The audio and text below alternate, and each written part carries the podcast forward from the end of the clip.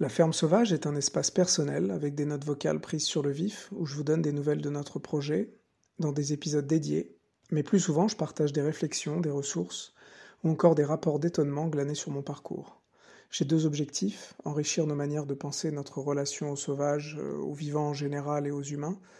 et développer une communauté curieuse de ces approches. En, notant les, deux trois sujets que je voulais évoquer ici, Aujourd'hui, euh, je me suis rendu compte que ce qui ressortait, c'était que en fait, je voulais un peu, je crois, répondre à la question pour moi et puis pour tout le monde. Euh, enfin, en tout cas, partager mon opinion et répondre à la question. Donc, pour moi, faut-il euh, faire du bio? Faut-il utiliser ces labels Et faut-il manger bio? Donc, je ne vais pas aller dans, dans, dans, dans les détails, mais je m'aperçois que quand on fait des allers-retours moi, ce qui, m'intéresse dans mon approche, c'est de faire des allers-retours entre des choses très concrètes, un peu pratiques, un peu le, bon sens terrain, et des choses plus conceptuelles. Et je me, je me rendais compte que il y a 6-9 mois, en étant peut-être un peu... Alors je sais pas si d'ailleurs j'étais dans une phase où je travaillais activement sur un projet de rachat de ferme, ou si j'étais dans une phase plus, plus en retrait, plus euh,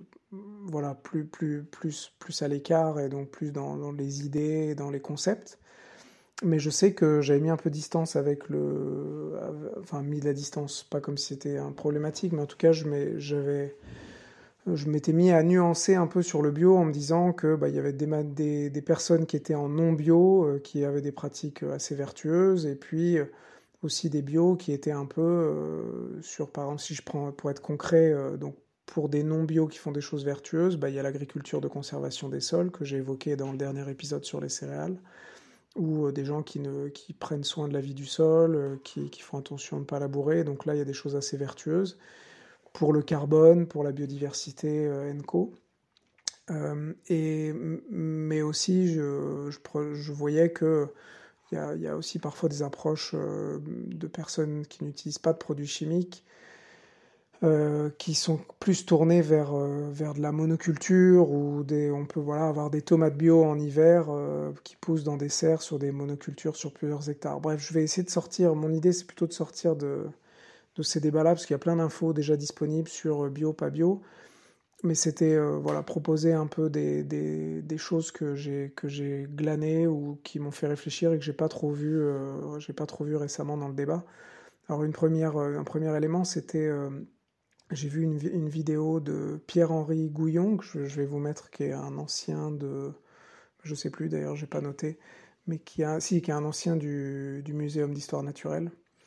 euh, qui, qui c'est une, assez longue vidéo mais qui est très intéressante et qui parle en gros, en quelques mots, de cette idée que sur les pesticides en général, euh, les lobbies, euh, donc là je pars vraiment du, je pars du très politique, les lobbies ont, ont, cette stratégie de marchand de doute. Donc il y a un livre qui a été écrit par Eric Conway et Naomi Oreskes qui s'appelle Marchand de doute, que, dont vous avez peut-être entendu parler si vous êtes ici, mais qui est très intéressant et qui, explique bah, le, cas connu, c'est sur le tabac, où pendant des années, l'industrie a fait,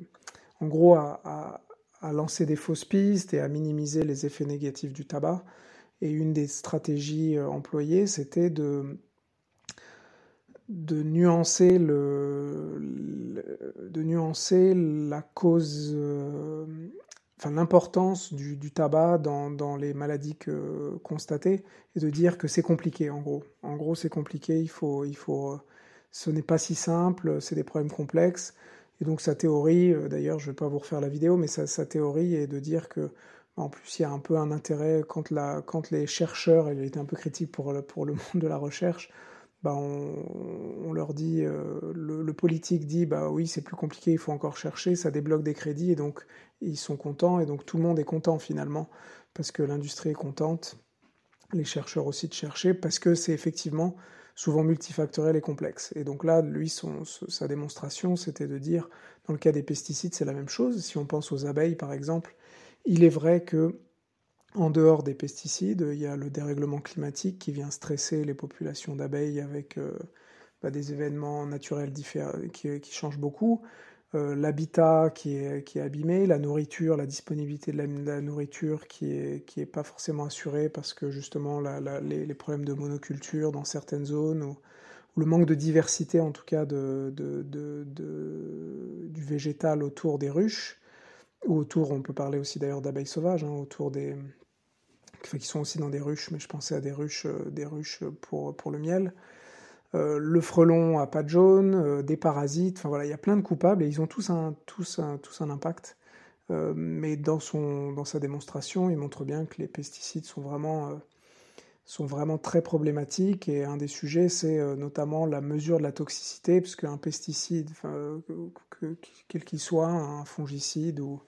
ou un herbicide ne va pas être toxique. Euh, en fait, si on met une abeille en contact, il va rien se passer. Euh, elle va pas mourir immédiatement comme, comme les humains. Mais si c'est l'exposition prolongée qui fait la toxicité, un peu comme si on prenait un bain dans, dans une mer d'essence, euh, bah, je pense que ça se passerait pas trop mal si on reste pas trop longtemps.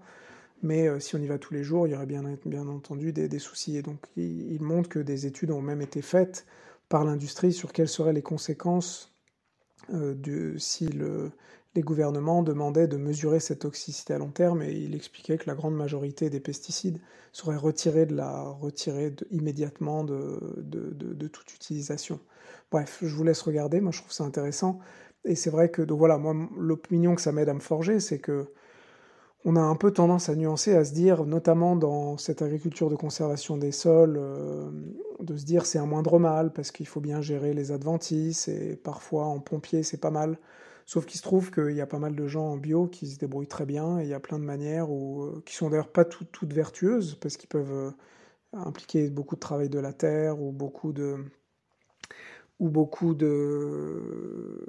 enfin beaucoup d'autres euh, éléments comme euh, même euh, des produits qui sont pas d'une base minérale, mais des produits qui sont d'une base naturelle, mais qui peuvent aussi perturber les milieux.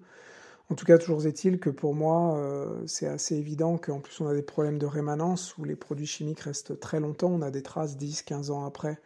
de, produits, et, donc voilà, donc je, je me disais que, en tout cas, pour moi, et je, dis, je mets beaucoup de, j'essaie toujours de mettre des bémols et je vais y venir après parce que c'est un des points que je vais évoquer sur euh, pourquoi c'est un sujet un peu épineux et pourquoi euh, moi en tout cas j'avance euh, de manière avec hésitation et avec doute parce que parce que je pense que c'est plus compliqué que ça. Mais là en l'occurrence pour moi, nous si si notre projet se concrétise dans les prochaines semaines, on sera en bio. Et je pense que les consommateurs doivent se tourner vers, vers le bio parce que il y a aussi un autre élément, c'est que en dehors de, peut-être certaines exceptions de, personnes qui sont converties en bio par opportunisme, en se disant voilà il y a des aides et en, changeant finalement peu à la marge leur système, souvent il y a des engagements plus ou moins forts. Hein. Et, donc il y a parfois sur les pratiques, par exemple le bien-être animal dans le cas de l'élevage, ou, euh, ou même sur, sur d'autres sur d'autres, éléments, sur la qualité même intrinsèque des produits. Il n'y a pas de causalité, on peut être en bio et, mal travailler, mais euh, il se trouve que, que quand, on est, euh, quand, on est, quand on est en bio, moi j'observe beaucoup une corrélation et une tendance à ce que le reste de la ferme, donc il n'y a pas de causalité, mais le reste de la ferme soit, soit plutôt en bon état et même presque... Enfin voilà, il y a, y a plein de choses positives. Donc ce qui n'exclut pas que les personnes non bio ne, ne, ne, travaillent pas bien et ne fassent pas des choses positives. Bref, beaucoup de, conditionnels et d'essayer de, pas de, ne pas être trop provocateur, ce que je pense c'est inutile, et c'est justement un peu mon, le deuxième point que je voulais évoquer, parce que en fait on entend beaucoup dans l'agriculture en ce moment, quand on laisse traîner les oreilles, euh, l'idée d'un mouvement massif de déconversion, donc il serait que des personnes qui sont converties au bio euh, ou à la bio se, reviennent à, des pratiques conventionnelles, euh, avec plein de choses assez concrètes qui poussent à ça. La nouvelle PAC, euh, notamment via, en fait, enlève, il y, avait pas mal d'aides de maintien à l'agriculture biologique ou à la conversion, qui ont été converties notamment, donc ont été enlevées pour partie, et certaines, certains, certains bonus de la PAC sont accessibles via un label qui n'est pas bio, qui est le label HVE, haute valeur environnementale. Et, donc, est, on anticipe et il est possible que ça freine du coup le nombre de conversions et qu'il y ait des déconversions. Mais il se trouve que c'est un peu un mythe en fait qui est, un peu pris et que justement au niveau politique, on essaie de dire voilà la, la filière bio c'est fini quoi. Il y a un peu les, les grands lobbies qu'on a entendu s'agiter dire que voilà cette parenthèse va s'arrêter. Et donc je regardais et je pense que c'est pour ça que c'est d'autant plus important de, continuer ou de démarrer au moins certains produits et tout ce qu'on peut, tout ce qu'on veut, à regarder, euh, à acheter des produits bio, parce qu'il faut quand même voir qu'en France, je regardais les, statistiques européennes, donc en Europe, en 8 ans, de 2012 à 2020, le, le bio est passé de, a augmenté de 50%, les surfaces euh, agricoles utilisées en bio. Et en France, les surfaces ont quasiment triplé en fait. On fait x2,5 et je crois euh, triplé en 10 ans. Donc ça veut dire que de 2012 à 2020, voilà, on a, on a eu vraiment euh, un essor massif en fait. Donc c'est aussi normal qu'il y ait une forme d'essoufflement. Euh, et c'est une très bonne nouvelle en fait qu'il faut aussi célébrer parce que je pense que ça, ça pousse, ça pousse plein d'autres, plein d'autres choses vertueuses. mais la difficulté, pour moi, vient aussi et d'où mes hésitations en début de, discussion, de, autour de ces, sujets, euh, pourquoi les conversions des conversions sont, enfin, pourquoi c'est aussi important, c'est parce que c'est assez identitaire tout ça. Tout ça. D'ailleurs, un anthropologue m'avait, signalé le fait qu'on parle bien de conversion, et donc euh, se convertir, c'est ce qu'on se convertit à une religion, souvent on se convertit à quelque chose de très puissant, et et donc, euh, et d'ailleurs, il y a des mécanismes, moi il me décrivait, et je suis assez d'accord, il y a des mécanismes euh, qui ressemblent, quand on passe en bio, à de la, conversion religieuse, où parfois bah, les anciens amis euh, tournent le dos, on a un chemin de croix qui démarre pendant trois ans, où on n'a pas le droit officiellement, même si on arrête tout produit, on est officiellement en conversion, on doit attendre trois ans avant de pouvoir vendre sa production en bio. Donc voilà, il y a, tout des, il y a des phénomènes qui, qui ressemblent réellement à, un passage d'une religion à une autre religion avec... Euh, alors il y a des bonnes choses euh, et des choses très intéressantes, je trouve, dans, dans les religions, mais aussi les limites, avec le, côté un peu justement péjoratif qu'on associe parfois à, la religion dans, certains cas extrêmes, de, dogmatisme et de, de, plus, de plus regarder en face. Donc je crois que c'était un peu moi ça que je faisais à titre personnel, de me poser la question de voilà, est-ce que le bio c'est pas quelque chose de, de fantasmé? Et je pense que en ce moment il y a pas mal de doutes justement, et on sème pas mal de doutes. Et il me semble que c'est bah pas forcément une très bonne chose. Je pense qu'il y a d'autres manières de regarder. Il se trouve que donc c'est peut-être mon dernier point pour aujourd'hui. Euh, il se trouve que le HVE, pour être précis, euh, d'ailleurs vous pouvez aller voir les sites internet qui en parlent. C'est si on prend du recul, et c'est vraiment la c'est, je trouve, la situation toute paradoxale qui est résumée là-dedans de l'agriculture en Europe et en général. C'est que les gens qui portent le HVE, alors tout en haut, mais comme assez souvent, euh,